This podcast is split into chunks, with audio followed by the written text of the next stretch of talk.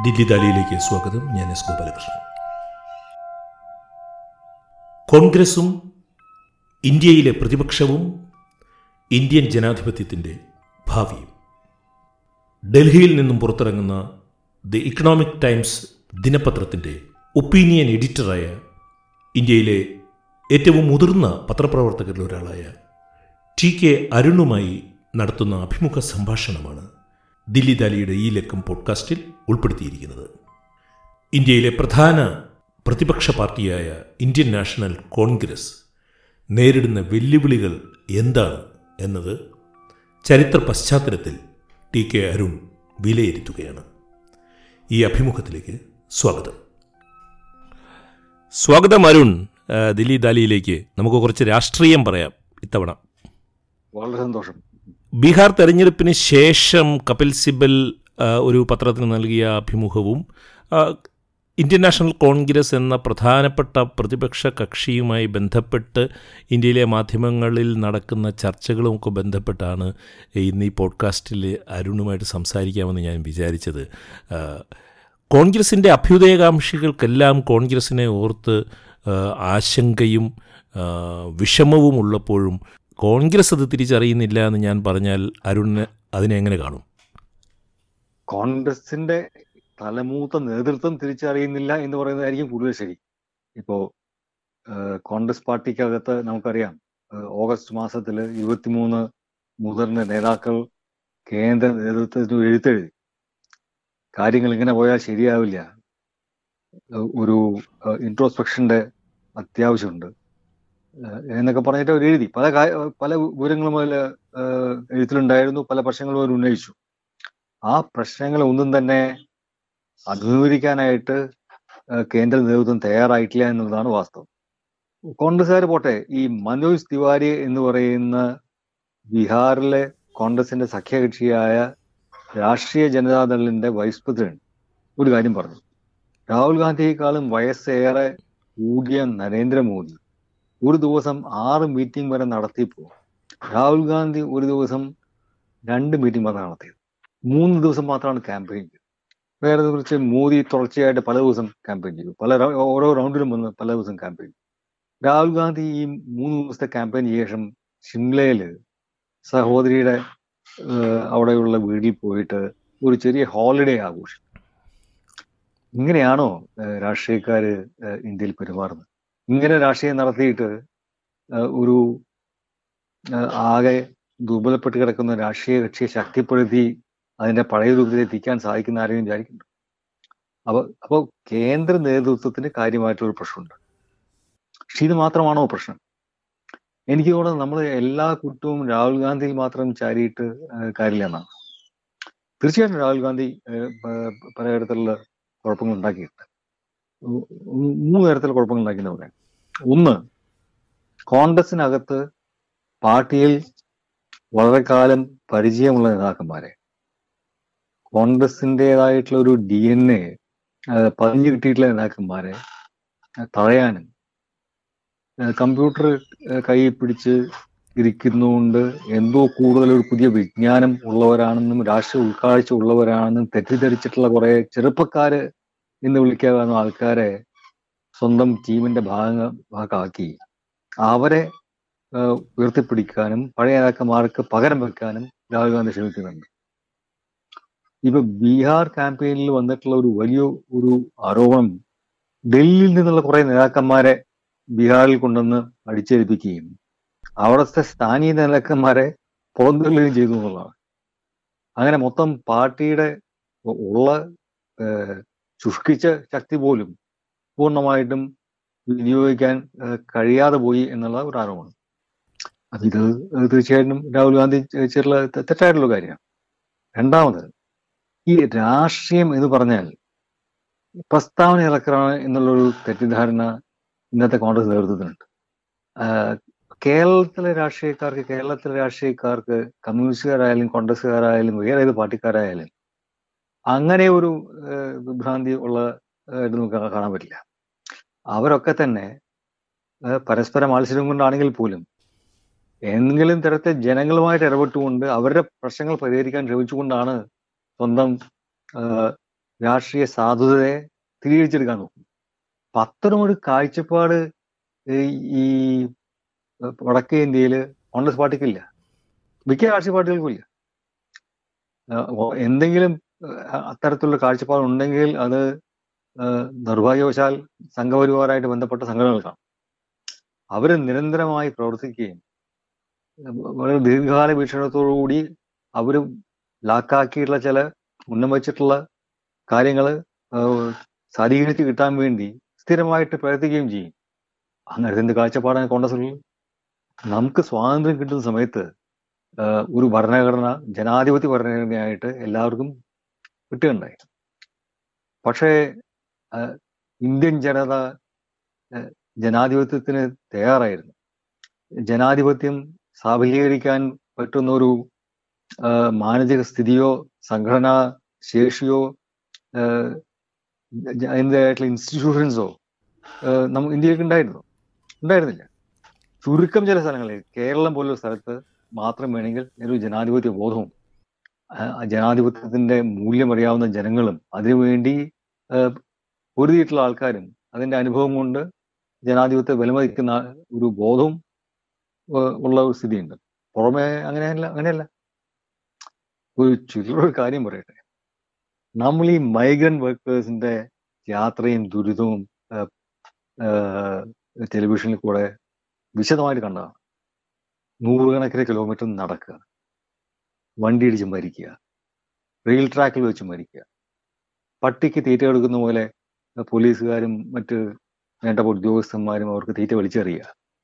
അവരെ കൊതുകിന് മരുന്ന് തെളിക്കുന്ന പോലെ മരുന്ന് തെളിക്കുക ഇങ്ങനെയൊക്കെ ഉപദ്രവിച്ചിട്ടും അതിനെതിരായിട്ടുള്ള ഒരു റിവോൾട്ട് റെബല്യൻ അവരുടെ ഭാഗത്ത് ഉണ്ടായിട്ടില്ല. ബീഹാർ തെരഞ്ഞെടുപ്പിൽ ഉണ്ടായിട്ടില്ല. ആ നടന്നു പോയിക്കൊണ്ടിരിക്കുന്ന സ്ഥലത്ത് ഉണ്ടായിട്ടില്ല.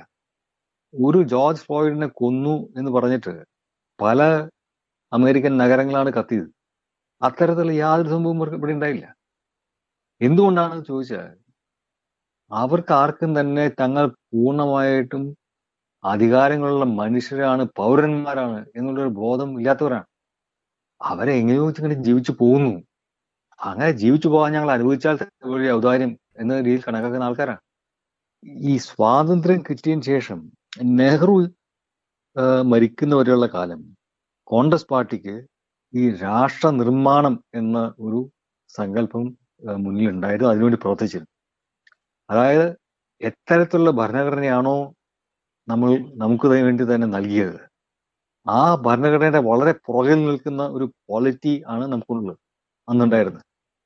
തുല്യാവകാശങ്ങൾ പോട്ടെ ജാതി വ്യവസ്ഥയിൽ നിന്ന് പോലും അതിന്റെ അടിമത്തത്തിൽ നിന്ന് പോലും കഷ്ടിച്ച് പുറത്തു നിന്നിട്ട ആൾക്കാരാണ് ധാരാളം പേര്.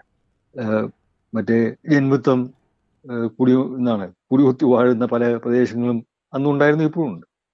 അപ്പോൾ ആ തരത്തിലുള്ളൊരു ഒരു രാജ്യത്തിനെ നമ്മുടെ ഭരണഘടന വിഭാവനം ചെയ്യുന്ന ഒരു ലിബറൽ ഡെമോക്രസി എന്ന സങ്കല്പത്തിലേക്ക് മാറ്റണമെന്നുണ്ടെങ്കിൽ അതൊരു നീണ്ട യാത്രയാണ്.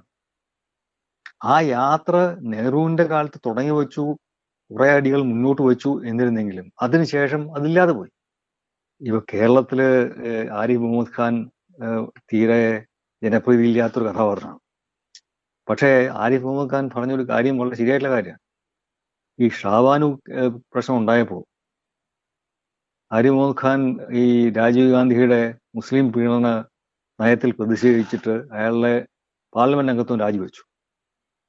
അങ്ങനെ ചെയ്യരുത് എന്ന് പറഞ്ഞ് അയാളെ പ്രേരിപ്പിക്കാൻ വേണ്ടി നരസിംഹറാവുവാണ് അയാളുടെ അടുത്ത് പോയിട്ട് രാജി വിളിക്കാൻ ആവശ്യപ്പെട്ടത്. അന്ന് നരസിംഹറാവു പറഞ്ഞൊരു കാര്യം ആരിഫ് മുഹമ്മദ് ഖാൻ ആവർത്തിച്ച് ആവർത്തിച്ച് പറയുന്നുണ്ട്.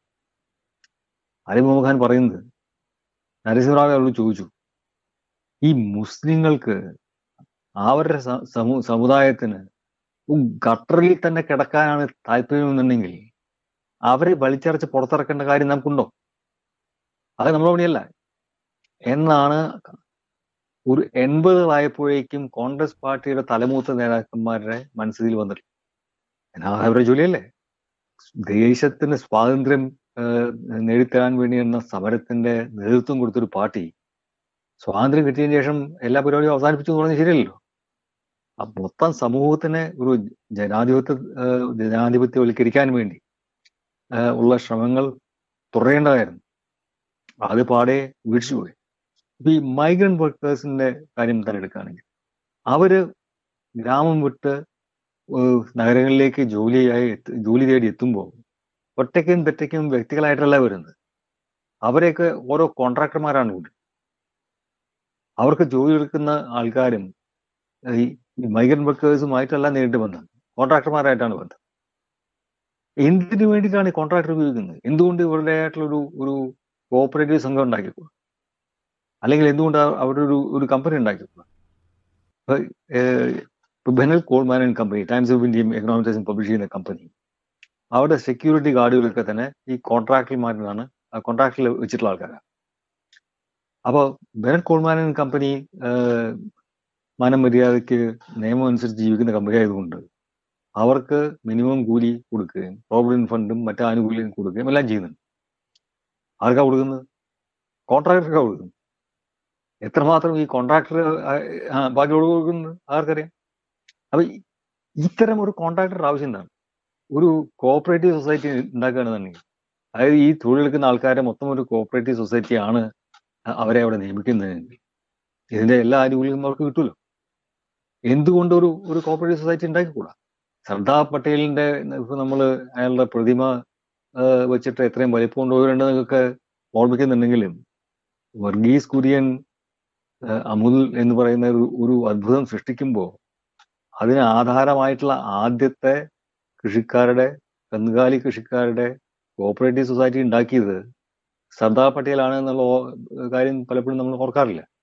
അപ്പൊ ജനങ്ങളെ സംഘടിപ്പിക്കുക എന്നുള്ള ഒരു പ്രധാനപ്പെട്ട കർമ്മം രാഷ്ട്രീയക്കാരുടെ കടമയാണ് അത് സംഘടിപ്പിക്കുന്നത് കോപ്പറേറ്റീവ് പോലെയുള്ള കാര്യങ്ങൾ മാത്രമല്ല. ഇതാ ഇപ്പൊ ഈ അടുത്ത് എക്സ്പ്രസ് തുടർച്ചയായിട്ട് ചില റിപ്പോർട്ടുകൾ ഇറക്കി. എങ്ങനെയാണ് പല സംസ്ഥാനങ്ങളിലെയും കുട്ടികൾക്ക് കിട്ടേണ്ട സ്കോളർഷിപ്പ് വളരെ സംഘടന സംഘടിതമായിട്ട് ഒരു കൂട്ട ആൾക്കാർ അടിച്ചെടുക്കുന്നതാണ് നിങ്ങൾ സംഭവം കണ്ടാൽ പ്രസ്താവന ഇറങ്ങിയിട്ട് കാര്യമില്ലല്ലോ. അവരെ സംഘടിപ്പിക്കണം. ആ ജനങ്ങളുടെ പ്രശ്നം പരിഹരിക്കാനായിട്ട് എന്താണ് വേണ്ടതെന്ന് വെച്ചാൽ അവരെ ഒരു കൂട്ടി സർക്കാരിനെതിരെ കാര്യങ്ങൾ നീക്കണം. ഇത്തരം ഇടപെടൽ കൂടിയാണ് ഒരു രാഷ്ട്രീയ പാർട്ടിക്ക് സാധ്യത കിട്ടുന്നത്. അതൊന്നും ചെയ്യുന്നില്ല. ആ കൂടി ട്വിറ്ററിൽ ഒരു പ്രസ്താവന. ഒരു പത്രസമ്മേളനം വിളിച്ചിട്ട് നാല് പേരെ ചീത്ത ഒരു പ്രസ്താവന.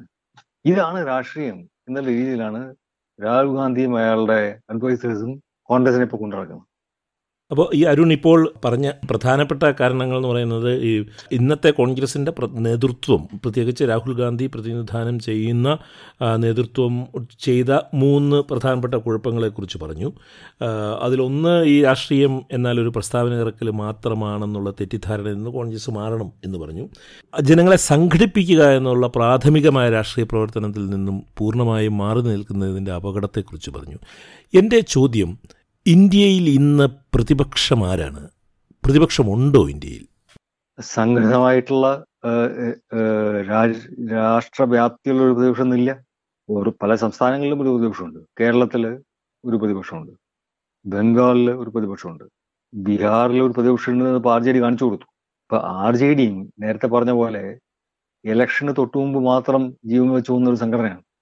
രണ്ടായിരത്തി പത്തൊമ്പതിലെ ഇലക്ഷൻ മാന്യമായിട്ട് തോറ്റതിന് ശേഷം ലല്ലു പ്രസാദിന്റെ മകൻ തേജസ്വി യാദവ് വീട് താമസം ഡൽഹിയിലേക്ക് മാറുകയും ഈ ഇലക്ഷൻ വരുന്നവർ ഇവിടെ തന്നെ താമസിക്കുകയും ചെയ്തൊരു കക്ഷിയാണ്. എന്നിട്ട് പോലും ഏകദേശം കഷ്ടിമുട്ടി ജയിക്കാവുന്ന ഒരു തലയിലേക്ക് എത്താൻ കഴിയും. അപ്പൊ അവിടെ പ്രതിപക്ഷമുണ്ട്.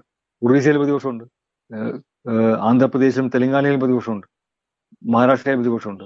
അങ്ങനെ ഓരോ പല സംസ്ഥാനങ്ങളും പ്രതിപക്ഷമുണ്ട്. പക്ഷേ ദേശവ്യാപകമായിട്ടുള്ള ഒരു പ്രതിപക്ഷം ഇല്ല. ദേശീയ തലത്തിലുള്ള പാർട്ടിയും ഒരു സംസ്ഥാനത്ത് മാത്രമുള്ള പാർട്ടിയും തമ്മിൽ അതിന്റെ കാഴ്ചപ്പാടുകളുടെ വളരെ കാര്യമായിട്ട് വ്യത്യാസമുണ്ട്. ഉദാഹരണത്തിന് ഫോറിൻ പോളിസിയിൽ ഈ ദേശീയ പാർട്ടികൾക്ക് ഉള്ള ഒരു താല്പര്യം പ്രാദേശിക പാർട്ടികൾക്കില്ല.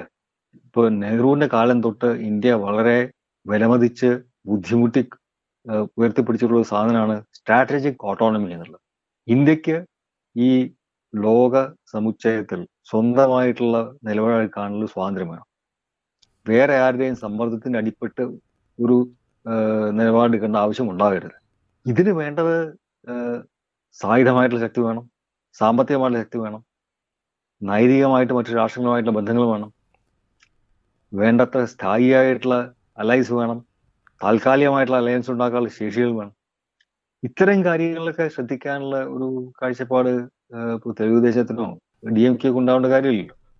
ഡി എം കെക്ക് തമിഴ്നാട്ടിലെ പുലികളെ കുറിച്ചൊക്കെ ചില കാഴ്ചപ്പാടുണ്ടാവും. അതിൽ കവിഞ്ഞ് മൊത്തം ഒരു ലോകത്തിലെ ജിയോ പൊളിറ്റിക്കൽ സിറ്റുവേഷനെ കുറിച്ചിട്ട് ആർക്കും നോക്കേണ്ട കാര്യമില്ല. പക്ഷേ ദേശീയ പാർട്ടിക്ക് അങ്ങനെയല്ല. കോൺഗ്രസിന് തീർച്ചയായിട്ടും അങ്ങനെയല്ല. ബി ജെ പിക്ക് പോലും അങ്ങനെ ഉണ്ടായിരുന്നില്ല. അതായത് ഇപ്പോൾ ഇൻഡോ യു എസ് ന്യൂക്ലിയർ ഡീലിനെ ശക്തമായിട്ട് എതിർത്ത പാർട്ടിയാണ് ബി ജെ പി. അന്ന് ഇതിനെ എതിരെ വാളെടുത്ത ആളാണ് നരേന്ദ്രമോദി. പക്ഷെ അധികാരത്തിൽ വന്നതിന് ശേഷം ഒരു ദേശീയ കക്ഷിയായിട്ട് അധികാരത്തിൽ വന്നപ്പോൾ ഒരു ദേശീയ കാഴ്ചപ്പാട് അത്യാവശ്യമായി. അപ്പോൾ അയാൾ ന്യൂക്ലിയർ ഡീലിന്റെ വലിയ ചാമ്പ്യനായിട്ട് മാറി. അപ്പോൾ ഈ ദേശീയ ഓപ്പോസിഷൻ ഇല്ലാന്നാണ് എന്റെ സംശയം എന്താണെന്ന് വെച്ച് കഴിഞ്ഞാൽ ഈ കോൺഗ്രസ് നേതാക്കന്മാർക്കും ആ സംഘടനയുടെ നേതൃതലത്തിലുള്ള പ്രധാനപ്പെട്ട എല്ലാ ആളുകൾക്കും ആ പാർട്ടി നിലനിൽക്കേണ്ടത് അവരുടെയും ആവശ്യമാണ്. ഇന്ത്യയുടെ ഇന്നത്തെ ഒരു രാഷ്ട്രീയ സാഹചര്യത്തിൽ കോൺഗ്രസ് നിലനിൽക്കേണ്ടത് ആവശ്യമാണ്. ഇതെല്ലാം അറിയാമായിരുന്നിട്ടും തിരുത്താൻ ഉള്ള ശേഷി ഈ സംഘടനയ്ക്ക് പൂർണമായും സ്വയം തിരുത്താനുള്ള ശേഷി പ്രധാനപ്പെട്ട നേതാക്കന്മാർ ഇരുപത്തിമൂന്ന് നേതാക്കന്മാർ മുന്നോട്ട് വന്നു. തിരുത്തലിനുള്ള നിർദ്ദേശങ്ങൾ മുന്നോട്ട് വെച്ചു. പക്ഷേ എന്നിട്ടും വേണമെങ്കിൽ പുറത്തുനിന്ന് നോക്കുമ്പോൾ ആത്മഹത്യാപരം എന്ന് നമുക്ക് തോന്നാവുന്ന രീതിയിലുള്ള ആ ചാരുകസേര നയത്തിലേക്ക് വീണ്ടും പിന്നോട്ട് പോകുവാൻ കോൺഗ്രസ്സിന് അതായത് തിരുത്താനുള്ള ശേഷി ഈ പാർട്ടിക്ക് നഷ്ടപ്പെട്ടോ? നമ്മൾ ഇനി പ്രതീക്ഷിക്കണ്ടേ ഈ രാഷ്ട്രീയ പാർട്ടിയിൽ? എന്ന് മുഴുവൻ എഴുതി തള്ളാൻ തള്ളാനായിട്ടില്ല പക്ഷെ അതിലേക്ക് വരുന്നതിന് മുമ്പ് ഞാൻ വേറെ കാര്യം പറയട്ടെ? ഇപ്പൊ കോൺഗ്രസിനെ കുറിച്ച് ഇപ്പൊ എന്റെ വ്യക്തിപരമായിട്ട് അഭിപ്രായം എല്ലാവരും യോജിച്ചോളന്നില്ല. കോൺഗ്രസിനെ കുറിച്ചിട്ടുള്ള എന്റെ ഒരു പ്രതിപത്തി എന്താണെന്ന് വെച്ചാൽ ഇന്ത്യയിലെ ഞാൻ നേരത്തെ പറഞ്ഞ പോലെ ശുഷ്കിച്ച ചുരുങ്ങിയിട്ടുള്ള ഒരു ഒരു ജനാധിപത്യ സ്പേസ് അത് വികസിപ്പിക്കാൻ സാധ്യത കൊടുക്കുന്ന ഒരു പാർട്ടിയാണ് കോൺഗ്രസ്. കോൺഗ്രസ് ഭരിക്കുന്ന സമയത്ത് ആ ഒരു ജനാധിപത്യത്തിന് വേണ്ടിയിട്ടുള്ള ഒരു സ്പേസ് ഒരു പരിധി കൂടുതൽ സങ്കോചിപ്പിക്കാൻ അവർക്ക് സാധിക്കില്ല. അതേപോലെ ഡി എൻ എല്ല അങ്ങനെ ചെയ്യാറുമില്ല. ഇപ്പൊ ബി ജെ പി ഇന്ന് കേന്ദ്രം ഭരിക്കുമ്പോൾ ചെയ്യുന്നത് പോലെ എല്ലാ എന്ത് തരത്തിലുള്ള ഒരു ഡിസന്റിനെയും എതിർപ്പിനെയും ഒക്കെ രാജ്യദ്രോഹമായിട്ട് മുദ്രകുത്താനും അത് ചെയ്യുന്ന ആൾക്കാരെ ജയിലിലടക്കാനും ഒക്കെ ഉള്ള ഒരു പ്രവണത കോൺഗ്രസിനില്ല അപ്പൊ ഇന്ന് ജനാധിപത്യത്തിന്റെ സ്പേസ് വളരെ ചുരുങ്ങിക്കൊണ്ടിരിക്കുകയാണ്. അങ്ങനെ ചെയ്യാത്ത ഒരു പാർട്ടി എന്നതിലേക്കാണ് കോൺഗ്രസ് കോൺഗ്രസിനോടുള്ള പ്രതിപത്തി. അല്ലാണ്ട് കോൺഗ്രസ് ചെയ്യുന്ന എല്ലാ കാര്യങ്ങളും ശരിയാണെന്നോ അത് മുഴുവൻ ജനാധിപത്യത്തിനെ പ്രതിനിധീകരിക്കുന്നു എന്നൊന്നും വിചാരിച്ചിട്ടല്ല. ഒരു യഥാർത്ഥ ജനാധിപത്യ ശക്തി ഇന്ത്യയിൽ ഉണ്ടാക്കാൻ അതിനെ നുള്ളിക്കളയാത്ത ഒരു രാഷ്ട്രീയ സാഹചര്യം ഉണ്ടാക്കാൻ സഹായിക്കുന്ന പാർട്ടി ഭരണകക്ഷി കോൺഗ്രസ് കോൺഗ്രസിനോടുള്ള പ്രതിപത്തി. അപ്പൊ ഇതിലെ മുഴുവൻ എഴുതിത്തള്ളാൻ പറ്റില്ല. എന്താ വെച്ചാൽ നേതാക്കന്മാര് അവർ ഒരു എഴുത്തെഴുതിയിട്ട് മുന്നാണ്ടിരിക്കില്ലല്ലോ സംഭവങ്ങൾ കഴിഞ്ഞിട്ടില്ല. ഇനിയും എന്തെങ്കിലും ഉണ്ടാവും അതിൽ അതെ അത് അതാണ് എനിക്ക് സംസാരിക്കാൻ താല്പര്യമുള്ളത്. ഈ ആ ഈ ഇതിന്റെ അകത്തുള്ള ഈ വിമത സ്വരം അത് ഒരു ഒരു ഒരു ന്യൂനപക്ഷത്തിന്റെ സ്വരമല്ല. അത് അതിനൊരു പ്രാതിനിധ്യ സ്വഭാവം ഉണ്ടെന്ന് വിശ്വസിക്കുന്നയാളാണ് ഞാൻ. പല കാരണങ്ങളാലും അതിനോടൊപ്പം നിൽക്കാൻ പല നേതാക്കന്മാരും തയ്യാറാകുന്നില്ല എങ്കിൽ പോലും എല്ലാവരും അകമേ സമ്മതിക്കുന്ന ചില പോയിന്റുകളാണ് ഈ വിമത സ്വരത്തിൽ വന്നത് അപ്പോൾ അത് ആ ആ വിമത സ്വരം വരും ദിവസങ്ങളിൽ കോൺഗ്രസ്സിൽ എങ്ങനെയായിരിക്കും? കോൺഗ്രസ് പോലെ അരുൺ വളരെ പ്രധാനപ്പെട്ട ഒരു കാര്യമാണ് പറഞ്ഞത്. അതായത് സങ്കോചിച്ചു കൊണ്ടിരിക്കുന്ന ചുരുങ്ങിക്കൊണ്ടിരിക്കുന്ന ഇന്ത്യയുടെ ജനാധിപത്യ ഇടങ്ങളിൽ കോൺഗ്രസിന്റെ പ്രസക്തി വളരെ വലുതാണ്. കോൺഗ്രസ്സിന് ഒരളവിന് കൂടുതലായിട്ട് ജനാധിപത്യ വിരുദ്ധമാകാൻ അതിന്റെ ഡി എൻ എക്കേ സാധിക്കില്ല. അപ്പോൾ ആ പക്ഷേ ഈ പാർട്ടിയിൽ ഈ അടുത്ത കാലത്തുണ്ടായ വിമത സ്വരത്തിന്റെ ഭാവി എങ്ങനെയാണ്? ആ സ്വരം ശക്തിപ്പെടുമെന്ന് ഞാൻ എന്റെ എന്റെ വിശ്വാസം. ഇതിൽ രണ്ട് മൂന്ന് കാര്യങ്ങളുണ്ട്. ഒന്നാമത് ഇന്ദിരാഗാന്ധിയാണ് ആദ്യമായിട്ട് വ്യക്തി കേന്ദ്രീകരിച്ചിട്ടുള്ള ഒരു പാർട്ടിയാക്കിയിട്ട് കോൺഗ്രസിനെ മാറ്റിയത്. അതിനു മുമ്പ് കോൺഗ്രസ് അങ്ങനത്തെ ഒരു പാർട്ടി ആയിരുന്നില്ലല്ലോ പല സംസ്ഥാനങ്ങളിലെ നേതാക്കന്മാരെയും ഒരു ഒരേ തലത്തിൽ കാണുകയും അവർക്കൊക്കെ തന്നെ ഒരു വേദിയായിട്ട് പ്രവർത്തിക്കുകയും ചെയ്തിട്ടുള്ള ഒരു പാർട്ടിയാണ് കോൺഗ്രസ്. അപ്പൊ ഇന്ദിരാഗാന്ധി ആ അവർ തമ്മിലുള്ള വടംവലിയിൽ ആ പാർട്ടിയെ ഇന്ത്യ ഇന്ദിര അല്ലെങ്കിൽ കോൺഗ്രസ് ഇന്ദിര എന്നുള്ള രീതിയിലേക്ക് ആ പാർട്ടിയെ മാറ്റി. അതിനുശേഷം നമ്മൾ കാണേണ്ട വലിയൊരു കാര്യം. ഇന്ന് കോൺഗ്രസിലെ നേതാക്കന്മാരിൽ എ കെ ആന്റണിയും വയലാർ രൂപ നേതൃത്വം മാറി വയലാർ രവിയും അല്ലെങ്കിൽ ഗുലാം നബി ആസാദും ഒക്കെ മാറ്റി നിർത്തുകയാണെങ്കിൽ ബാക്കിയുള്ള എല്ലാ നേതാക്കന്മാരും സഞ്ജയ് ഗാന്ധി കൊണ്ടുവന്ന നേതാക്കന്മാരാണ്. സഞ്ജയ് ഗാന്ധി അയാളുടെ യൂത്ത് കോൺഗ്രസിൽ സ്വന്തമായിട്ടുള്ള ഒരു ഒരു- എന്താ പറയുക ഒരു ഒരു പട്ടാളത്തിനെ ഒരുക്കാൻ വേണ്ടി കൊണ്ടുവന്ന നേതാക്കന്മാരാണ്. അപ്പൊ ഗെഹ്ലോട്ട് ആയാലും കമൽനാഥ് ആയാലും ദിഗ്വിജയ് സിംഗ് ആയാലും ഏത് നേ- എടുത്താലും അവരൊക്കെ തന്നെ ഇയാൾ ആൾക്കാരാണ്. സഞ്ജയ് ഗാന്ധിക്ക് ശേഷം കോൺഗ്രസിനകത്ത് ഒരു നേതൃത്വ നിരയെ വളർത്തിയെടുക്കാനുള്ള ശ്രമം ആരും നടത്തിയിട്ടില്ല. രാജീവ് ഗാന്ധി നടത്തിയിട്ടില്ല. അതിനുശേഷം നരസിംഹറാവു ഒക്കെ അങ്ങനെ എങ്ങനെ വന്നു പോയി എന്നല്ലാതെ ഒരു സംഘടന വളർത്താനുള്ള ശ്രമം നടത്തിയില്ല സോണിയാഗാന്ധി ഒരു ഒരു നല്ല സ്ത്രീയായിട്ട് ഒരു തലപ്പത്ത് ഇരുന്നെങ്കിലും പാർട്ടിയെ വലുതാക്കുന്നതിലോ വളർത്തുന്നതിലോ ഒരു സംഭാവന ചെയ്തിട്ടില്ല. നേരെ മറിച്ച് സ്റ്റെബിലിറ്റിയോടുള്ള അമിതമായിട്ടുള്ള പ്രതിപത്തി കാരണം ഒരു പുതിയ നേതൃത്വം ഉയർന്നു വരുന്നതിനെ തടയുകയും ചെയ്തിട്ടുണ്ട്. അതിപ്പോ ആസാമിലാണല്ലോ നടന്നത്. ഈ തരുൺ ഗോവായി എന്ന് പറഞ്ഞ ഒരാൾ അയാൾ ഇലക്ഷൻ ജയിച്ച് ഇലക്ഷൻ ജയിച്ച് വരുന്നു. പക്ഷെ ആദ്യത്തെ തവണ വേണേ അയാളുടെ ശക്തിയിൽ ജയിച്ചതായിരിക്കും. പക്ഷെ രണ്ടാമത് മൂന്നാമത് അയാളുടെ ജയം. ഇപ്പോ ബി ജെ പിയിൽ മാറിയിട്ടുള്ള ശർമ്മ അയാൾ ആണ് അവരെ ആസാമിൽ പാർട്ടിയുടെ നേതാവായിരുന്നു അയാൾക്ക് തരുൺ ഗോവയെ സക്സീഡ് എന്നുള്ള ന്യായമായിട്ടുള്ള ആഗ്രഹം ഉണ്ടായിരുന്നു. പക്ഷെ മൂന്നാമത് ഇയാളെ ചീഫ് മിനിസ്റ്റർ ആക്കിയതിനു ശേഷം തരുൺ ഗോവയെ സ്വന്തം മകനെ രംഗത്തിറക്കുക ചെയ്തത്. അപ്പോഴാണ് ഇയാൾ ഇടഞ്ഞിട്ട് രാഹുൽ ഗാന്ധിയെ ഒന്ന് കാണാൻ ശ്രമിച്ചു. അല്ല അരുൺ എനിക്ക് മറ്റൊരു കാര്യം ചോദിക്കാനുണ്ട്. കോൺഗ്രസിന്റെ പ്രഭാവത്തിൽ നിന്നും കോൺഗ്രസ് ഏതെങ്കിലും സ്ഥലങ്ങളിൽ പുറത്തു പോയി കഴിഞ്ഞാൽ പണ്ടത്തെ പോലെ തിരിച്ചു വരാനുള്ള അതിന്റെ ശേഷി നഷ്ടപ്പെട്ടു. ഏറ്റവും വലിയ രണ്ട് മൂന്ന് ഉദാഹരണങ്ങൾ പറയാനുള്ളത് ഒന്ന് ഉത്തർപ്രദേശ് ഉത്തർപ്രദേശിൽ വളരെ ഒട്ടും ഫലപ്രദമാകാൻ കഴിയാത്ത അഖിലേഷ് യാദവും ക്രെഡിബിലിറ്റി നഷ്ടപ്പെട്ടു എന്ന് കരുതാവുന്ന മായാവതിയും എല്ലാം പ്രത്യേകിച്ച് ഒന്നും ഇപ്പോഴത്തെ ഉപതെരഞ്ഞെടുപ്പുകൾ വരെ നമ്മൾ കണ്ടു. യു പിയിൽ ബി ജെ പി വീണ്ടും ജയിക്കുന്നതിന്റെ. ബി പക്ഷേ കോൺഗ്രസ് പിൻ പുറത്തേക്ക് പോയ സ്ഥലങ്ങളിൽ ഒന്നും തന്നെ കോൺഗ്രസ്സിന് കഴിഞ്ഞ രണ്ട് മൂന്ന് ദശകങ്ങളായിട്ട് ഒരു കാരണവശാലും തിരിച്ചു വരാൻ പറ്റുന്നില്ല. അതിന്റെ ഏറ്റവും അവസാനത്തെ ഉദാഹരണം എന്ന് പറയുന്നത് ഡൽഹിയാണ്. ഡൽഹിയിൽ ഒരു കാരണവശാലും ഡൽഹിയിൽ ഇവർക്ക് തിരിച്ചു വരാൻ കഴിയുന്നില്ല. ഇവിടെ ഇതൊരു ഒരു വളരെ പ്രധാനപ്പെട്ട ഒരു പോയിന്റാണ് ഇപ്പം നമുക്കറിയാവുന്ന കോൺഗ്രസ് നേതാക്കന്മാരും നമുക്കറിയാവുന്ന കേരളത്തിൽ തന്നെയുള്ള വളരെ അടുത്ത കോൺഗ്രസിന്റെ സുഹൃത്തുക്കളും നമുക്ക് സുഹൃത്തുക്കളായിട്ടുള്ള കോൺഗ്രസ് നേതാക്കന്മാരും എല്ലാം ആത്മാർത്ഥമായിട്ട് ഈ സംഘടനയിൽ വിശ്വസിക്കുകയും ഈ സംഘടന ഗാന്ധി കുടുംബത്തിൽ നിന്നുള്ള ഒരാൾ അല്ലെങ്കിൽ ഈ സംഘടനയെ മുമ്പോട്ട് കൊണ്ടുപോകാൻ പറ്റൂല എന്ന് വിചാരിക്കുകയും ഒക്കെ ചെയ്യുമ്പോൾ പോലും അവരുടെ മുന്നിൽ വെച്ച് ഛിന്ന ഭിന്നമാകുന്ന ഇപ്പോൾ ഒരു പ്രാദേശിക സത്രപന്മാരെ കുറിച്ച് ആലോചിച്ച് കഴിഞ്ഞാൽ ഇപ്പം സിന്ധ്യ. സിൻ ജ്യോതിരാദിത്യ സിന്ധ്യ ഒരു ഉദാഹരണം കാണിച്ചു കൊടുത്തു പല പ്രാദേശിക കോൺഗ്രസ് നേതാക്കന്മാർക്കും. അവർക്ക് പ്രതീക്ഷ നഷ്ടപ്പെട്ട് കഴിഞ്ഞാൽ ഇങ്ങനെയുള്ള കൊഴിഞ്ഞുപോകലുകൾ ഉണ്ടാവുകയും ഇത് കൂടുതൽ കൂടുതൽ ദുർബലമാവുകയും ചെയ്യുകയുള്ളൂ എന്നാണ് എന്റെ വിചാരം. ഇപ്പോൾ സിന്ധ്യ നല്ല ഉദാഹരണമാണ്. എന്ന് പറഞ്ഞാൽ ഓജസ്സുള്ള ഒരു കോൺഗ്രസ് നേതാവ് രാഹുൽ ഗാന്ധിയുടെ അല്ലെങ്കിൽ കേന്ദ്ര നേതൃത്വത്തിന്റെ മോശമായിട്ട് ഇടപെടൽ കാരണം പാർട്ടി വിട്ടു പോകുന്നു എന്നുള്ള എന്റെ ഉദാഹരണമല്ല.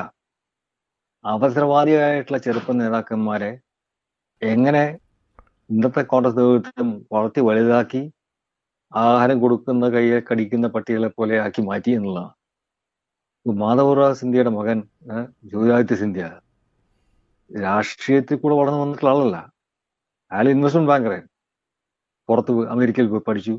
അമേരിക്കയിൽ ഇൻവെസ്റ്റ്മെന്റ് ബാങ്കിൽ ജോലി ചെയ്യുന്നു. അതുപോലെ തന്നെ സച്ചിൻ പൈലറ്റ്. അവ അവരുടെ അച്ഛൻ മരിച്ചു എന്നുള്ളത് പറഞ്ഞപ്പോ അച്ഛന്റെ ഒരു അവകാശം എടുത്തു വാങ്ങാൻ വേണ്ടി രാഷ്ട്രീയത്തിൽ വന്നിട്ടുള്ള ആൾക്കാരാണ്. അവരൊക്കെ നേതാക്കന്മാരായിട്ട് രാഷ്ട്രീയത്തിൽ വന്നിട്ടുള്ള ആൾക്കാരാണ്. അല്ലാണ്ട് ഇപ്പോ മുല്ലപ്പള്ളി രാമചന്ദ്രനെ പോലെയോ എ കെ ആന്റണിയെ പോലെയോ അങ്ങനെ ഒരു നിലത്തുനിന്ന് പണി ചെയ്ത് വളർന്ന് വലുതായി സംഘടനയിൽ സ്വാധീനം വന്നിട്ടുള്ള നേതാക്കന്മാരായിട്ട് വന്നിട്ടുള്ള ആൾക്കാരല്ല. അപ്പൊ അവരെയൊക്കെ നേതാക്കന്മാരാക്കി വാഴ്ത്തി അങ്ങനെ വെച്ചിട്ട് അവന് നേതാക്കന്മാർക്ക് ഉടനെ തന്നെ മുഖ്യമന്ത്രിയാവാൻ പറ്റിയില്ലെങ്കിൽ എന്താ പറഞ്ഞ ഇവിടെ നിന്നിട്ട് എന്താ കാര്യം എന്ന് പറഞ്ഞ് ഇടഞ്ഞു പോകാനുള്ള മനസ്സിലുണ്ടാക്കിയുള്ള അതാണ് രാഹുൽ ഗാന്ധിയുടെ മൂന്നാമത്തെ വലിയ പ്രശ്നം. അർഹിക്കാത്ത ആൾക്കാരെ നേതാക്കളാക്കി അർഹിക്കുന്നവരെ അവഗണിച്ച് അവരെ തലയ്ക്ക് മീതെ നിയമിക്കാന്നാണ് അയാൾ ഗുജറാത്തിൽ ചെയ്തു. മഹാരാഷ്ട്രയിൽ ചെയ്തു. മാറ്റേണ്ടി വന്നു. പഞ്ചാബിൽ ചെയ്തു. ഒരു ബാജ്വ എന്ന് പറഞ്ഞ ആളെ മാറ്റേണ്ടി വന്നു. ഹരിയാനയിൽ ചെയ്തു. മാറ്റേണ്ടി വന്നു. അപ്പൊ ഇത്തരം കാര്യങ്ങൾ ചെയ്തിട്ട് അവിടെ പണിയെടുത്ത് പരമ്പരാഗതമായിട്ട് കോൺഗ്രസ്സുകാരായി വന്നിട്ടുള്ള ആൾക്കാരെ മറികടന്ന് അവരുടെ തലയ്ക്ക് മീതെ പുതുതായിട്ടുള്ള പാർട്ടിയിൽ വന്ന നേതാവള നേതാവായി അവതരിച്ചിട്ടുള്ള ആൾക്കാരെ അവരെ മുകളിൽ വെക്കുമ്പോൾ ഉണ്ടാവുന്ന ഡിമോറലൈസേഷൻ ഉണ്ടല്ലോ. അതൊക്കെ ഈ പാട്ടിൽ വന്നിട്ടുണ്ട്. പക്ഷെ ഈ ഗോപാലകൃഷ്ണൻ ചോദിച്ച വളരെ പ്രധാനപ്പെട്ട സംഭവമാണ് മണ്ഡൽ രാഷ്ട്രീയം ഒന്നുകൊണ്ട് കൂടിയിട്ട് അതിനോടൊപ്പം തന്നെ അയോധ്യയിൽ ഉള്ള പള്ളി പൊളിക്കാൻ സംഭവിച്ചു എന്നുള്ള പേരിൽ മുസ്ലിങ്ങൾ കൈവിട്ടതിന് ശേഷം യാദവന്മാരും ഒക്കെ തന്നെ അവർക്ക് പ്രാമുഖ്യം കിട്ടുകയും കോൺഗ്രസ് ഒരു ചെറിയ മാർജിനൽ ഒരു പാർട്ടിയായിട്ട് മാറുകയും ചെയ്തു. ബീഹാറിലും യു പിയിലും പിന്നീട് ഇതുവരെ തിരിച്ചു വരാനും പറ്റിയിട്ടില്ല. അതിന്റെ അർത്ഥം ഇനി അങ്ങോട്ട് കോൺഗ്രസിന് ഈ സ്ഥലങ്ങളിൽ മാർജിനൽ പാർട്ടിയായിട്ട് മാത്രമേ തുടരാൻ പറ്റൂ എന്നാണോ? എന്റെ അഭിപ്രായം അല്ല എന്നുള്ളത്. അല്ല എന്നല്ലേ? ഇതാണ് ഏറ്റവും നല്ലൊരു അവസരം കൊണ്ട്. അതായത് ഇപ്പൊ നരേന്ദ്രമോദി അല്ലെങ്കിൽ ബി ജെ പി മുന്നോട്ട് വെക്കുന്ന ഒരു രാഷ്ട്രീയം ജാതി മറന്ന് ജാതി അതീതമായിട്ട് ആൾക്കാരെ ഏകീകരിക്കുക എന്നുള്ള രാഷ്ട്രീയം. പക്ഷെ മോദി ആൾക്കാരെ ഏകീകരിക്കുന്നത് മുസ്ലിം വിരോധത്തിന്റെ അടിസ്ഥാനത്തിൽ ഹിന്ദുക്കളെ ഏകീകരിക്കുക എന്നുള്ളതാണ് ചെയ്യുന്നത്. അപ്പൊ അതല്ല അതിന് പകരമായിട്ട് മായാവതിയോ അല്ലെങ്കിൽ യാദവന്മാരോ ചെയ്യുന്നത് ഒരു സ്വന്തം സമുദായത്തിനെ മാത്രം ഏകീകരിക്കുക എന്നുള്ളതാണ്. അപ്പൊ ഈ രാഷ്ട്രീയത്തിന്റെ ഒരു പ്രസക്തി കഴിഞ്ഞു യഥാർത്ഥത്തിൽ വളരെ പ്രധാനപ്പെട്ട ഒരു പോയിന്റാണ്. അതാണ് കോൺഗ്രസിന്റെ സ്പേസ്. അതാണ് കോൺഗ്രസിന്റെ സ്പേസ്. ആ സ്പേസിനെ ഒന്ന് ദൃഢീകരിക്കുന്നതിൽ ബി ജെ പിയുടെ രാഷ്ട്രീയം സഹായിക്കുന്നുണ്ട്. അപ്പോൾ ഒരു യഥാർത്ഥത്തിൽ ഇനിയാണ് ഒരു ജനാധിപത്യത്തിന് വേണ്ടിയിട്ടുള്ള ഒരു പ്രസ്ഥാനത്തിന്റെ ഏറ്റവും പ്രസക്തി. ഇനി കോൺഗ്രസിന് ഈ പ്രദേശങ്ങളിൽ തിരിച്ചു വരണമെന്നുണ്ടെങ്കിൽ അല്ലെങ്കിൽ ഇന്ത്യയിൽ തന്നെ രാജ്യവ്യാപകമായിട്ടൊരു ഓപ്പോസിഷൻ പാർട്ടിയിൽ തിരിച്ചു വരണമെന്നുണ്ടെങ്കിൽ അധികാരത്തിന് വേണ്ടി ശ്രമിക്കുന്ന ഒരു പാർട്ടി എന്നതിൽ മാറിയിട്ട് ജനാധിപത്യത്തിന് വേണ്ടിയിട്ട് ഒരു പാർട്ടിയായിട്ട് മാറുന്നു അങ്ങനെ ജനാധിപത്യത്തിന് വേണ്ടി ശ്രമിക്കുന്ന ഒരു പാർട്ടിയായിട്ട് മാറുമ്പോഴാണ് മൊത്തം സമൂഹത്തിനെ ജനാധിപത്യത്തിന്റെ പിന്നിൽ അണിനിർത്താൻ കഴിയുക. ഇപ്പൊ ഇതേവരെ ഓരോ സമുദായങ്ങളെയും ഒറ്റക്കൊറ്റക്കായി എടുത്തിട്ട് അവരുടെ കുറച്ച് നേതാക്കന്മാരെ തീറ്റിപ്പോറ്റി മുന്നിൽ നിർത്തി അതിന്റെ പിന്നിൽ ബാക്കി അണിനിർത്താൻ ശ്രമിച്ച് ആ സമൂഹത്തിന്റെ സപ്പോർട്ട് വാങ്ങുക എന്നുള്ള രാഷ്ട്രീയമാണ് എല്ലാ പാർട്ടികളും ചെയ്തിട്ടുള്ളത്. അല്ലാതെ ജനങ്ങളെ അവരുടെ സമുദായത്തിന്റെ പരിഗണനയിൽ കവിഞ്ഞിട്ട് ഒരു ജനാധിപത്യം അല്ലെങ്കിൽ ജനാധിപത്യമാണ് കോൺഗ്രസ് അല്ലെങ്കിൽ മറ്റു പാർട്ടികളോ ഇടതുപക്ഷ പാർട്ടികളോ ചെയ്യേണ്ടത് സാമുദായ ഹിന്ദു ഐക്യം എന്നുള്ള ഒരു മുദ്രാവാക്യമാണ് ബി ജെ പിയും നരേന്ദ്രമോദി മുന്നോട്ട് വയ്ക്കുന്നത്. ആ ഹിന്ദു ഐക്യത്തിനെ ദേശീയതയായിട്ട് തുലനം ചെയ്ത് അത് രണ്ടും ഒന്നാണ് എന്ന് പറഞ്ഞ് സവീകരിക്കുക എന്നുള്ളതാണ് അവരുടെ രാഷ്ട്രീയം. അപ്പൊ ആ രാഷ്ട്രീയത്തിൽ ചെറുക്കുന്നുണ്ടെങ്കിൽ ജനങ്ങളെ ജനങ്ങളായും അവർ ജനാധിപത്യത്തിന് വേണ്ടി പൊരുന്ന ആൾക്കാരായിട്ട് മാറ്റേണ്ടി വരും അതിനുള്ള ഒരു ഏറ്റവും വലിയ രാഷ്ട്രീയ സാഹചര്യവും ഒരു ഒരു പക്ഷേ ഏറ്റവും വലിയ രാഷ്ട്രീയ പ്രക്ഷോഭങ്ങളും നീക്കങ്ങളും ജനകീയ മുന്നേറ്റങ്ങളും അടുത്ത കാലത്ത് ഉണ്ടായത് ഈ ആന്റി സി എ എ മൂവ്മെന്റിന്റെ സമയത്താണ്. അത് അതൊരു അതൊരു ഒരു മുസ്ലിം മൂവ്മെന്റ് ആയിരുന്നില്ല. അത് ഇപ്പോൾ അരുൺ പറഞ്ഞതുപോലെ ജനാധിപത്യത്തിനും ഇന്ത്യൻ ഭരണഘടന ഉയർത്തിപ്പിടിക്കുന്ന ചില ആധാരശിലകളെ ഉയർത്തിപ്പിടിച്ചുകൊണ്ട് നടന്ന ഒരു വലിയ ജനകീയ മുന്നേറ്റമായിരുന്നു. പക്ഷേ ആ മുന്നേറ്റത്തിൽ പോലും സംശയിച്ച് നിന്ന ഒരു കോൺഗ്രസിനെ നമ്മൾ കണ്ടില്ലേ? അപ്പോൾ ആ സമരം നടക്കുമ്പോൾ ബി ജെ പി അതിനെ ചിത്രീകരിച്ചത് ഇത് രാജ്യത്തിനെതിരായിട്ടുള്ള ഒരു ഗൂഢാലോചന എന്ന നിലയ്ക്കാണ് അതെ അതെ. മുസ്ലിം ഗൂഢാലോചന ഉം. അപ്പൊ മുസ്ലിം ഗൂഢാലോചനയുടെ ഭാഗമാകാൻ ഉള്ള പേടി കാരണം കോൺഗ്രസും മറ്റു പല പാർട്ടികളും അതിൽ നിന്ന് പിന്മാറി എന്നിട്ട് ഈ പ്രസ്ഥാനത്തിന് ഒരു മുസ്ലിം പ്രസ്ഥാനമാക്കി മാറ്റി. ഇതാണ് സംഭവിച്ചത്. പക്ഷെ പക്ഷേ നമ്മൾ അതിൽ ഗോപാലകൃഷ്ണൻ പറഞ്ഞ പോലെ ഈ മുസ്ലിങ്ങൾ ഇതിനെ എതിർത്തത് മുസ്ലിങ്ങൾ എന്ന നിലയ്ക്കല്ല ഇന്ത്യൻ പൗരന്മാർ നിലയ്ക്കാണ്. അതെ അത് മാത്രമല്ല ഇന്ത്യയിലെ യുവജനങ്ങൾ പ്രത്യേകിച്ച് ഇന്ത്യയിലെ മഹാനഗരങ്ങളിലേക്കുള്ള യുവജനങ്ങൾ ഇതൊരു മുസ്ലിം മൂവ്മെന്റ് ആകാതിരിക്കാൻ ശ്രദ്ധിക്കുകയും ചെയ്തു. ശ്രദ്ധിക്കുകയും ചോദിച്ചാൽ അങ്ങനെ അവർ ആഗ്രഹിച്ചിട്ടുണ്ടാവും. പക്ഷേ അത് ഫലിച്ചില്ല. ഇപ്പോൾ ഈ ഡൽഹിയിൽ തന്നെ ആ സി എക്കെതിരായിട്ടുള്ള പ്രതിഷേധങ്ങളൊക്കെ സ്ഥാനീയമായിട്ടുള്ള കേന്ദ്രീകരണം സംഭവിച്ചുള്ള സാധനങ്ങളാണ്. അതിപ്പോ ഷഹീൻ ബാഗിൽ അതുപോലെ തന്നെ ജാമ്യ മിലിയയിൽ ജാഫറാബാദ്. എന്ന് വെച്ചാൽ മുസ്ലിം ലൊക്കാലിറ്റിയിലാണ് സാധനങ്ങൾ നടന്നത്. അങ്ങനെയല്ല വേണ്ടിയിരുന്നത്. അങ്ങനെയല്ലായിരുന്നു വേണ്ടിയിരുന്നത്. ഇത് പൊതു ജനാധിപത്യ പ്രസ്ഥാനത്തിന്റെ പ്രക്ഷോഭമായിട്ട് അതിനെ മാറ്റേണ്ടി ചെയ്തു. അങ്ങനെ മാറ്റാൻ കഴിയായിരുന്നത് കോൺഗ്രസിന്റെ പരാജയമാണ്. കോൺഗ്രസ് നേതൃത്വത്തിന്റെ പരാജയം. അതാണ്. അതെ അതെ. കോൺഗ്രസിന്റെ പരാജയമായിരുന്നു ഡൽഹിയിൽ ആം ആദ്മി പാർട്ടിയുടെ പരാജയമായിരുന്നു.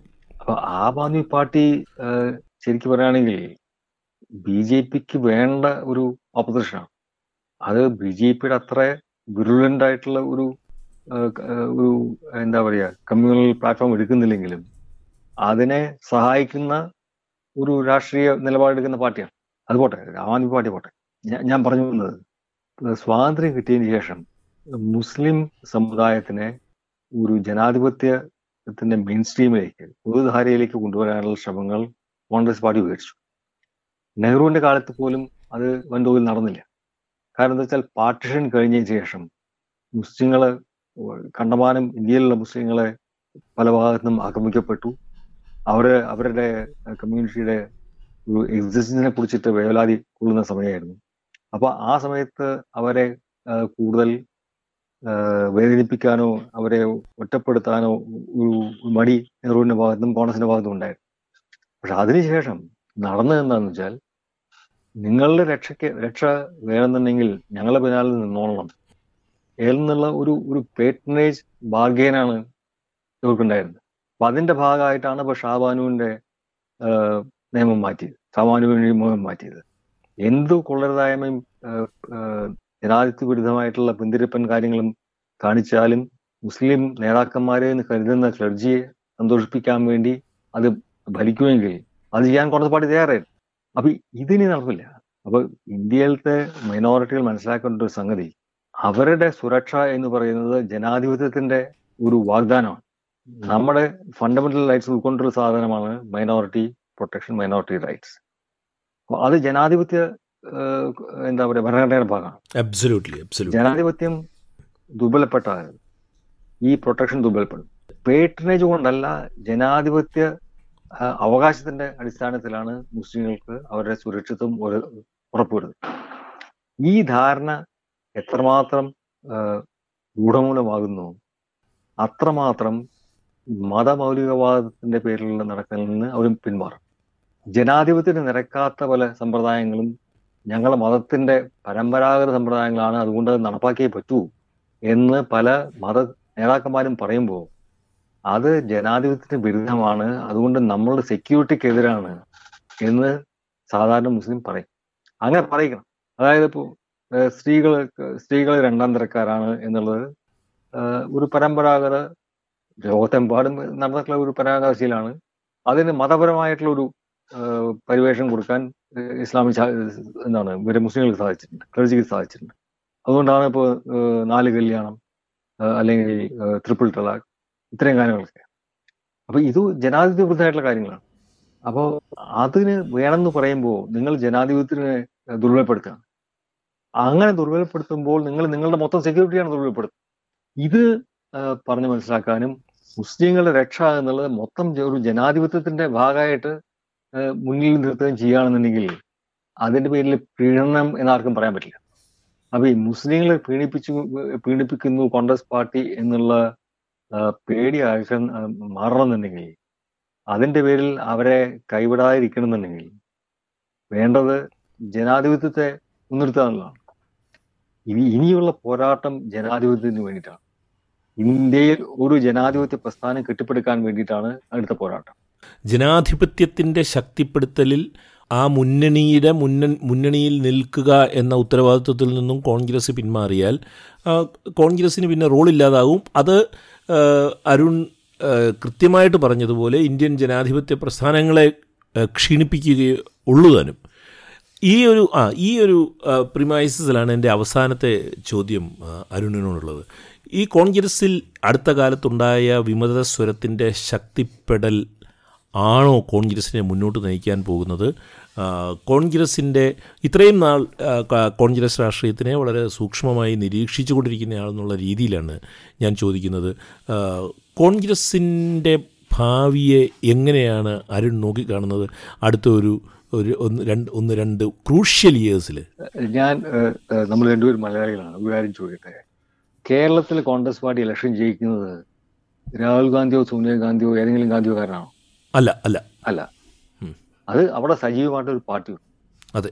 അത് അവിടത്തെ നിലനിൽക്കുന്ന സർക്കാരിന്റെ പോരായ്മകളെ ചൂണ്ടിക്കാട്ടി അതിലെ ജനങ്ങളെ തിരിച്ചും ഒക്കെ ജനങ്ങൾക്ക് വേണ്ടി നിലകൊള്ളുന്നതുകൊണ്ടാണ് അവിടുത്തെ കോൺഗ്രസ് പാർട്ടിക്ക് ഒരു സാങ്കത്യമുള്ളത് അതുപോലെ എല്ലാ സ്ഥലത്തും ചെയ്യാതെ വെറും ഒരു നേതാവിന്റെ കരിസ്മ കൊണ്ടോ നേതാവിന്റെ പ്രസ്താവനകൾ കൊണ്ടോ പാർട്ടി രക്ഷപ്പെടുന്ന വിചാരിക്കുന്ന അർത്ഥമില്ല അപ്പൊ യഥാർത്ഥത്തിൽ സംഘടന എല്ലാ സ്ഥലത്തും ശക്തിപ്പെടുത്തുക എന്നതാണ് ചെയ്യേണ്ടത്. ആ ശക്തിപ്പെടുത്തലിന് വേണ്ടി നേതൃത്വം കൊടുക്കാൻ കേന്ദ്ര നേതൃത്വം സാധിക്കുന്നില്ലെങ്കിൽ ആ നേതാവ് മാറണം. ഈ ഗാന്ധി ഇല്ലാതെ കോൺഗ്രസ് പാർട്ടി ഇല്ല എന്ന് ഉള്ള ധാരണ ശരിയല്ല ശരിക്കും ഇപ്പോ നരസിംഹറാവുവിന്റെ കാലത്ത് ഗാന്ധി അല്ലായിരുന്നു പാർട്ടി നേതൃത്വം. സോണിയാഗാന്ധി ഒരു പശ്ചാത്തലത്തിലുണ്ട്. പക്ഷേ തൊണ്ണൂറ്റാറിലെ ഇലക്ഷനിൽ എങ്ങാനൊന്നും കോൺഗ്രസിന് ഭൂരിപക്ഷം കിട്ടിയിരുന്നെങ്കിൽ. പിന്നെ ഒരു ഗാന്ധി ഇല്ലാതെ തന്നെ പാർട്ടി ചില ഭൂരിപക്ഷം മുന്നോട്ട് പോയേനെ. ഇനി ഈ സംഘപരിവാർ പ്രതിദാനം ചെയ്യുന്ന ജനാധിപത്യ വിരുദ്ധമായിട്ടുള്ള രാഷ്ട്രീയത്തിന് ചെറുക്കണമെന്നുണ്ടെങ്കിൽ ജനാധിപത്യത്തിന് മാത്രമേ സാധിക്കുള്ളൂ. ജനാധിപത്യത്തിന് വേണ്ടി പൊരുതുന്ന രാഷ്ട്രീയത്തിന് മാത്രമേ സാധിക്കൂ. ഇന്ത്യയിൽ ഇത്രകാലം മുരടിച്ചു നിന്ന ജനാധിപത്യത്തിനെ വികസിപ്പിക്കുക പൂർണ രീതിയിൽ നമ്മുടെ ഭരണഘടനയിൽ വിഭാവനം ചെയ്യുന്ന ആ ജനാധിപത്യത്തെ സ്വാംശീകരിക്കുക അതിനു വേണ്ടിയുള്ള ശ്രമത്തിന്റെ ഭാഗമായിട്ടാണ് സംഘപരിവാറിനെ ചെറുക്കാൻ സാധിക്കും ആ ഇതിന് നേതൃത്വം കൊടുക്കാനായിട്ട് ഇന്നത്തെ നേതൃത്വം ഈ ഇന്നത്തെ കോൺഗ്രസ് സാധിക്കുന്നില്ലെങ്കിൽ അതിനെതിരെ കോൺഗ്രസിനകത്ത് തന്നെ കാര്യമായിട്ട് നീക്കങ്ങൾ ഉണ്ടാവും. ചിലപ്പോൾ പാർട്ടി വളർന്നു വരാം. പക്ഷേ അത് ആ എന്താണ് നോക്കുമ്പോൾ നിൽക്കാൻ പോകുന്നില്ല. അപ്പോൾ നമുക്ക് ഈ സംഭാഷണം അവസാനിപ്പിക്കുന്നതിന് ഭാഗമായിട്ട് പറയാനുള്ളത് ഈ ജനാധിപത്യത്തിൽ അടിസ്ഥാനപ്പെടുത്തിയ ജനാധിപത്യ സംരക്ഷണത്തിന് വേണ്ടി ഭരണഘടനാനുസൃതമായ ജനാധിപത്യത്തിന്റെ സംരക്ഷണത്തിന് വേണ്ടിയുള്ള ജനസംഘാടനത്തിന്റെ മുന്നിൽ നിൽക്കുക എന്നുള്ളതല്ലാതെ വല്ലപ്പോഴും ഒരു പ്രസ്താവനകൾ മാത്രം ഇറക്കി രണ്ട് ദിവസം പ്രചരണം നടത്തി രണ്ട് ദിവസം വിശ്രമിക്കാൻ പോകുന്ന ഒരു നേതൃത്വത്തിനെ കൊണ്ട് കോൺഗ്രസിന് ശക്തിപ്പെടാൻ സാധിക്കില്ല എന്നുള്ളതാണ് അതെ ഇത് പറഞ്ഞാൽ ഒരു ചെറിയ ഒരു തിരുത്തൽ ഭരണഘടനാനുസൃതമായിട്ട് ജനാധിപത്യം എന്ന് പറഞ്ഞല്ലോ. അതല്ലായിട്ട് ശരി. ജനാധിപത്യം ഭരണഘടനയ്ക്ക് പുറമേ ഇരിക്കുന്ന സാധനം. എമർജൻസി കാലത്ത് ഭരണഘടന അനുസൃതമായിട്ട് സ്വാതന്ത്ര്യ പലതരത്തിലുള്ള സ്വാതന്ത്ര്യങ്ങളെയും എന്താ പറയുക ആ കട്ട് ചെയ്തു. പക്ഷെ അതിനെ ചെറുക്കാനായിട്ട് ജനാധിപത്യം എന്ന് പറയുന്ന സാധനം ഉണ്ടായിരുന്നു. ആ ജനങ്ങളുടെ സ്വാതന്ത്ര്യത്തിന് വേണ്ടിയിട്ടുള്ള അവരുടെ ത്വര ആഗ്രഹം അത് സാധിച്ചെടുക്കാനുള്ള ഒരു ആവേശവും സംഘടനാ ബോധവും സംഘടിതമായിട്ടുള്ള പ്രവർത്തനവും. അതാണ് ജനാധിപത്യം. ആ ജനാധിപത്യം അതിന്റെ ഒരു രൂപകൽപ്പന മാത്രമാണ് നമ്മുടെ ഭരണഘടന. അത് ഭരണഘടനയ്ക്ക് പുറത്തു നിൽക്കുന്ന സാധനമാണ്. അതിനെ ശക്തിപ്പെടുത്തുക. അതിനെ ശക്തിപ്പെടുത്തി പക്ഷെ അത് വിഭാവനം ചെയ്തിട്ടുള്ള അതിന്റെ നമ്മുടെ പോലെ രൂപഘടന നമ്മുടെ ഭരണഘടനയിലുണ്ട്. അപ്പൊ അതിന്റെ സ്പിരിറ്റ് ആ ലിബറൽ ഡെമോക്രസി എന്ന സ്പിരിറ്റ് ആണ് ഭരണഘടനയിൽ പലയിടത്തിലും പുറത്തു വരുന്നത്. ഇപ്പൊ പ്രൈവസി എന്ന് പറഞ്ഞ ഒരു ഫണ്ടമെന്റൽ റൈറ്റ് ആണെന്ന് രണ്ടു കൊല്ലം മുന്നേ ഇപ്പൊ കോടതി സ്ഥിരീകരിച്ചത്. പക്ഷേ നമ്മുടെ ലിബറൽ ഡെമോക്രസി എന്ന സങ്കല്പത്തിൽ ഉൾക്കൊണ്ടിട്ടുണ്ട്. അപ്പൊ അത്തരം ഉൾക്കൊണ്ടിട്ടുള്ള പല അധികാരങ്ങളെയും ജനാധിപത്യ ഭാവങ്ങളെയും സ്വാംശീകരിക്കാനും സബലീകരിക്കാനും വേണ്ടിയിട്ടുള്ള ഒരു പ്രസ്ഥാനമാണ് ജനാധിപത്യം എന്ന്. അതിന് നേതൃത്വത്താൽ മാത്രമേ സംഘപരിവാറിന്റെ രാഷ്ട്രീയത്തിനെ മറികടക്കാൻ പറ്റും. അപ്പൊ അതിൽ ഈ സാമുദായിക പാർട്ടികൾക്ക് കാര്യമായിട്ടൊന്നും ചെയ്യാൻ പറ്റില്ല. അതുകൊണ്ട് അവർ ഇറലവന്റ് ആവും. പക്ഷേ ഇത്തരം ഒരു ജനാധിപത്യമാണ് നമുക്ക് എന്താ പറയുക നമ്മളെ നയിക്കേണ്ടത്. അതിനെ സഹകരിക്കുക എന്നുള്ളതാണ് നമ്മുടെ ലക്ഷ്യം. എന്ന് മനസ്സിലാക്കി പെരുമാറുന്ന ഒരു പാർട്ടിക്ക് മാത്രമേ അതിന് നീണ്ടു സാധിക്കുന്നു അത്ര പാർട്ടിയായിട്ട് കോൺഗ്രസ് മാറാൻ കഴിഞ്ഞാൽ അത് വിജയിക്കും. അല്ലെങ്കിൽ കോൺഗ്രസിന് പുറത്ത് അത്തരം ചെറുകിട സ്ഥാനങ്ങൾ നടക്കുന്നത് ശക്തികളുണ്ടായി വരും. താങ്ക് യു അരുൺ ഏതായാലും കോൺഗ്രസിന്റെ നേതൃത്വത്തിലോ കോൺഗ്രസിന് പുറത്തുള്ള നേതൃത്വത്തിലോ ആന്റി സി എ എ മൂവ്മെന്റിന്റെ സമയത്ത് നാം കണ്ടതുപോലെയുള്ള വലിയ ജനാധിപത്യ പ്രസ്ഥാനങ്ങൾ ഈ- രാജ്യത്ത് ഉണ്ടായി വരുമെന്നും അതിന് ഉപോദ്ബലകമായി കോൺഗ്രസ് സ്വയം പരിണമിക്കാൻ തയ്യാറാകുമെന്നും പ്രത്യാശിച്ചുകൊണ്ട് നമുക്ക് ഈ സംഭാഷണം അവസാനിപ്പിക്കാം. Thank you. Thank you Arun. Thank you കോൺഗ്രസും ഇന്ത്യയിലെ പ്രതിപക്ഷവും ഇന്ത്യൻ ജനാധിപത്യത്തിന്റെ ഭാവിയും. ദ ഇക്കണോമിക് ടൈംസ് ദിനപത്രത്തിന്റെ ഒപ്പീനിയൻ എഡിറ്ററായ ടി കെ അരുണുമായുള്ള അഭിമുഖ സംഭാഷണമാണ് ദില്ലി ദാലിയിൽ നിങ്ങൾ കേട്ടത്. ഈ പോഡ്കാസ്റ്റിന്റെ ഈ ലക്കം അവസാനിക്കുകയാണ്. കേട്ട സുമനസ്സുകൾക്ക് നന്ദി സ്നേഹപൂർവം എസ് ഗോപാൽ